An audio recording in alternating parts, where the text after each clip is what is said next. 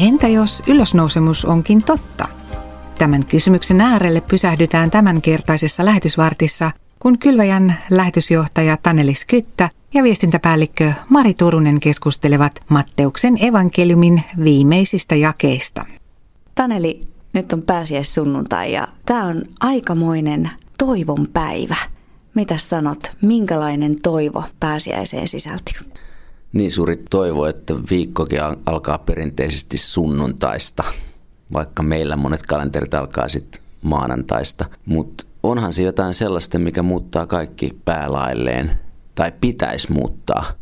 Se on jotain niin suurta, että me otetaan se annettuna ja ehkä on kokenut aika suuren inflaationkin, että me vietetään pääsiäistä vähän niin kuin joulua pysähtymättä tai toisaalta pysähdytään, puhutaan paastosta ja se tulee meidän kulttuurissa ja meillä on sekin ihmeellinen juttu, että me saadaan edelleen pitää lomaa pääsiäisenä, mutta pääsiäisen toivo on sellainen, joka muutti historian ja se voi muuttaa tämän päivän myös. Miten me suhtaudutaan tähän päivään ja niihin ihmisiin, jotka on meidän lähellä ja kaukana. Molemmat. No hei, palataan sinne alkulähteille. Mä luen pätkän Matteuksen evankeliumin luvusta 28. Sapatin päätyttyä viikon ensimmäisen päivän koittaessa tulivat Magdalan Maria ja se toinen Maria katsomaan hautaa.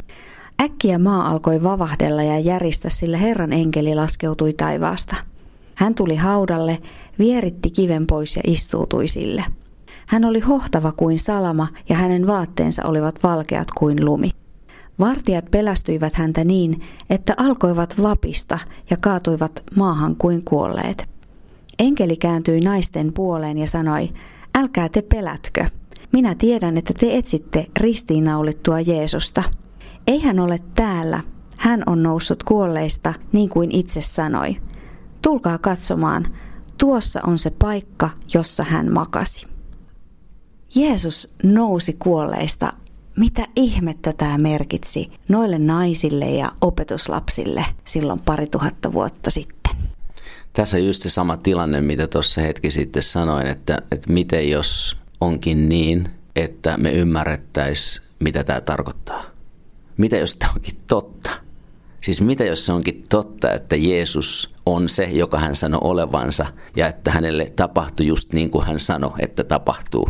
Absurdi tilannehan tässä on se, että he tulivat ja sitten joku toinen joutui kertomaan, että tässä onkin käynyt näin ja teidän piti tietää tämä tämä muutti totta kai näiden kyseisten henkilöiden elämän ja mikään ei varmasti enää ollut kuten ennen. Ja varmaan vasta jälkikäteen he tajus, miten arvokas kontakti, jos puhutaan nyt nykykielellä, niin Jeesus oli heille. Että hän ei ollutkaan joku vaan hieno mies tai joku, jonka seurassa oli hyvä olla tai joku, joka sai sut kokeen itses arvokkaaksi, vaan tämä muutti koko sen perspektiivin olemiseen ja elämään – ja oli tapahtunut vallankumous, joka tulisi muuttaa kaiken.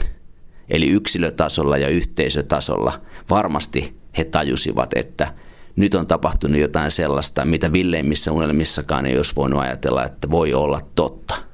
Tim Keller painotti omassa pääsiäisopetuksessaan sellaista näkökulmaa, että kaikista maailman ihmisistä juutalaiset odotti niin kuin kesken historian tapahtuvaa yksilön niin kuin kuolleista nousemista kaikkein vähiten.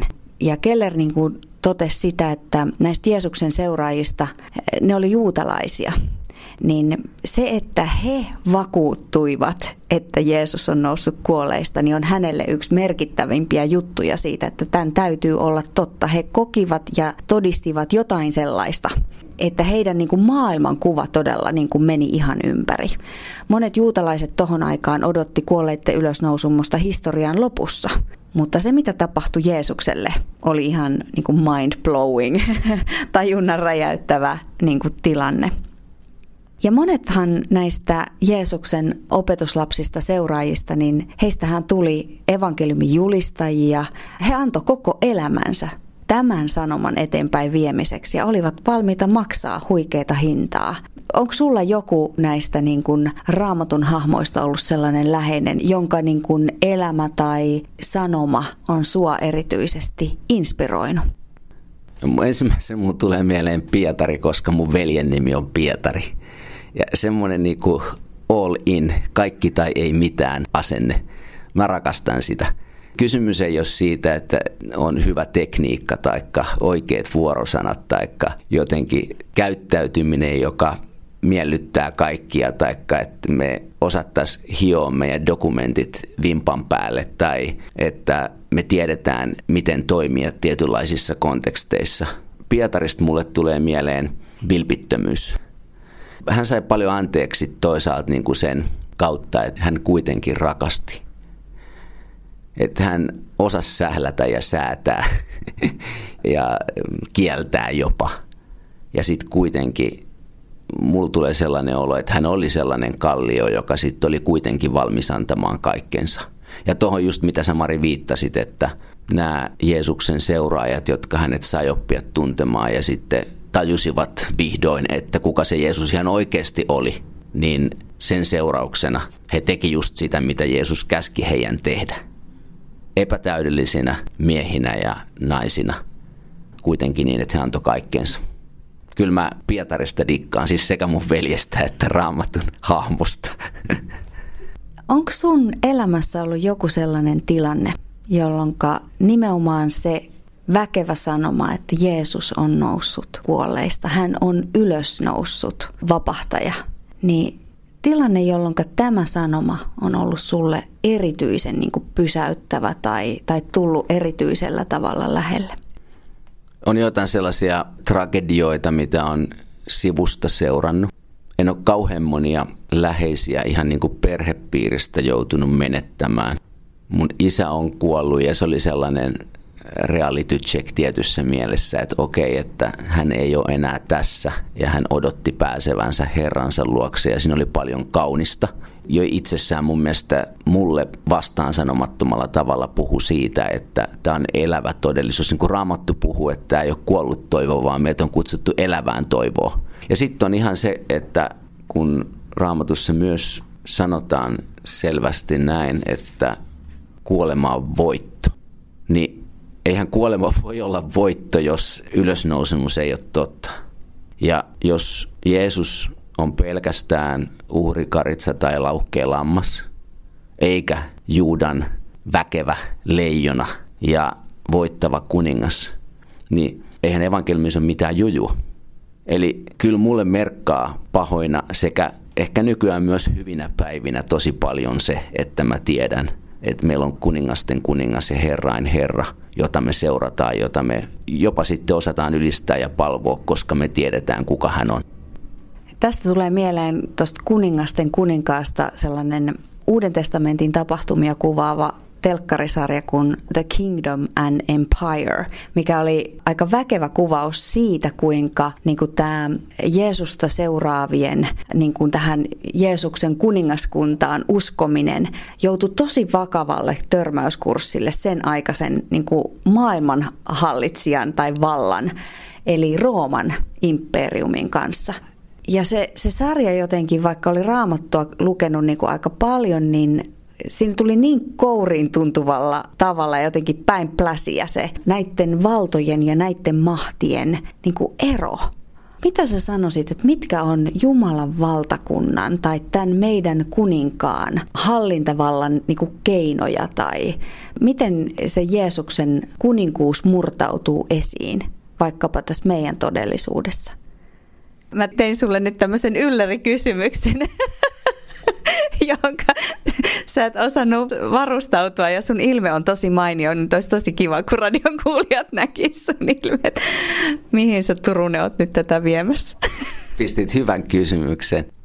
Siis mulla tulee mieleen kaksi asiaa, joita mä usein mietin sen lisäksi, että, että ajattelen Jeesusta kuninkaana – koska se mahdollistaa kaiken. Mutta sitten mä lisäksi mietin sitä, että kun Raamatus sanotaan, että Jumalan valtaistuin perustuu oikeudenmukaisuudelle ja vanhurskaudelle. Sitten kun mä ihan rehellinen ja katson ympärilleni ja katson itseeni, niin eihän niitä löydy täältä. Eli ne on semmoisia ominaisuuksia, jotka ollakseen totta, niiden pitää tulla jostain meidän ulkopuolelta. Ja se on mun mielestä jo vastaansanomaton todistus siitä, että, että me tarvitaan nimenomaan sitä ylösnoussutta ja kuolleista herätettyä Jeesusta vallitsemaan ja hallitsemaan meitä ja meitä yhteisöinä ja kansakuntinakin, jotta tässä maailmassa voisi olla toivoa, koska yksinkertaisesti vaan se on niin, että kun lukee uutisia tai seuraa kaikkea sitä hulluutta, mitä tapahtuu, niin nimenomaan juuri vanhurskaus ja oikeudenmukaisuus on niitä puuttuvia tekijöitä, mitä me haluttaisiin. Se on vähän niin kuin sanotaan, että ihminen tekee mitä tahansa laihtuakseen, paitsi vaihtaisi ruokavalio ja liikkuisi. Niin me, ihan sama, että me haluttaisiin hyvä elämä ilman vanhurskautta ja oikeudenmukaisuutta. Ja siksi me tarvitaan Jeesusta. Wow. No tuosta tilanteesta, kun enkeli ilmestyi naisille siellä haudalla, kertoi mitä on tapahtunut, niin sen jälkeen lähti monenlaista tilannetta liikkeelle. Naiset meni kertoa heti Jeesuksen muille seuraajille, mitä he oli nähnyt ja kokenut. Kaupungissa lähti huhut liikkeelle. Tämmöinen juttu ei, ei voi pysyä niin kuin salassa. Ja, ja sitten siellä ruvettiin vähän kähmimään ikään kuin kulisseissa. Maksettiin näille vartioille, että he pistäisivät valheen liikkeelle, että, että opetuslapset on varastanut sen ruumiin ja muuta. Se oli vähän tämmöistä niin hässäkkää ja sanotaanko niin kuin sotkua tälleen niin kuin hengellisissä kuvioissa mukana olleena, niin joskus tuntuu siltä, että näin tämä evankeliumi tuntuu aina menevän niin kuin eteenpäin. Että se menee eteenpäin, mutta kun me ollaan ihmisiä, niin sitten se on välillä vähän semmoista niin kuin säätämistä tai asiat ei mene niin suoraviivaisesti kuin ehkä me toivottaisiin. Mutta evankeliumi menee silti aina eteenpäin. Ja jotenkin tämä on musta ihanaa, että Raamattu kertoo myös Jeesuksen seuraajista just näin inhimillisinä, niin kuin sä viittasit tuohon Pietariin, joka sähläili hänkin kaikenlaista. Mutta oli silti vilpitön ja sai kulkea niin kuin mukana ja täytti oman paikkansa. Tämä inhimillisyys näkyy mun mielestä hienosti tässä Matteuksen evankeliumin ihan lopussa – kaikki yksitoista opetuslasta lähtivät Galileaan ja nousivat vuorelle, minne Jeesus oli käskenyt heidän mennä.